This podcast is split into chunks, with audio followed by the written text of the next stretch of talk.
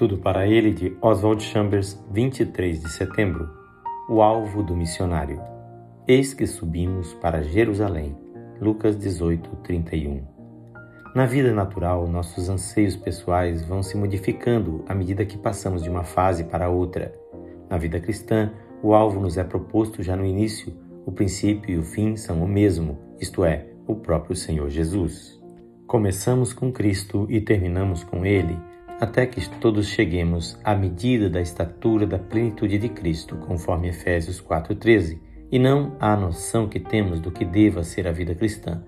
O alvo da pessoa enviada por Deus não é ser útil ou ganhar os perdidos, mas fazer a vontade de Deus.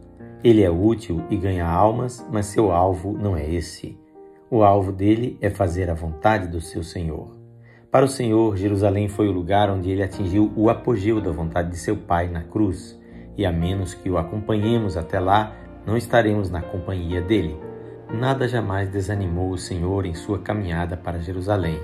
Ele não atravessava às pressas certas aldeias onde era perseguido, nem se demorava nas outras onde era glorificado.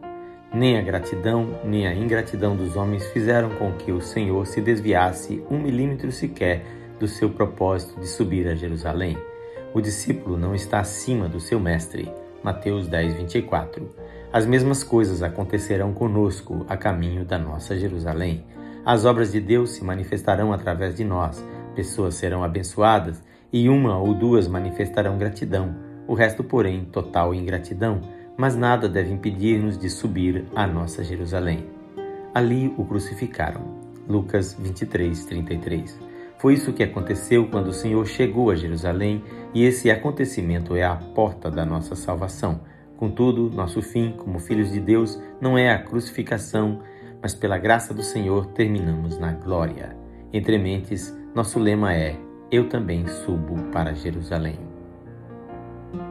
Quem faz esta leitura é este seu amigo, pastor Edson Grando. Que o Senhor Jesus enche o seu coração de alegria e paz ao cumprir todo o propósito de Deus para a sua vida.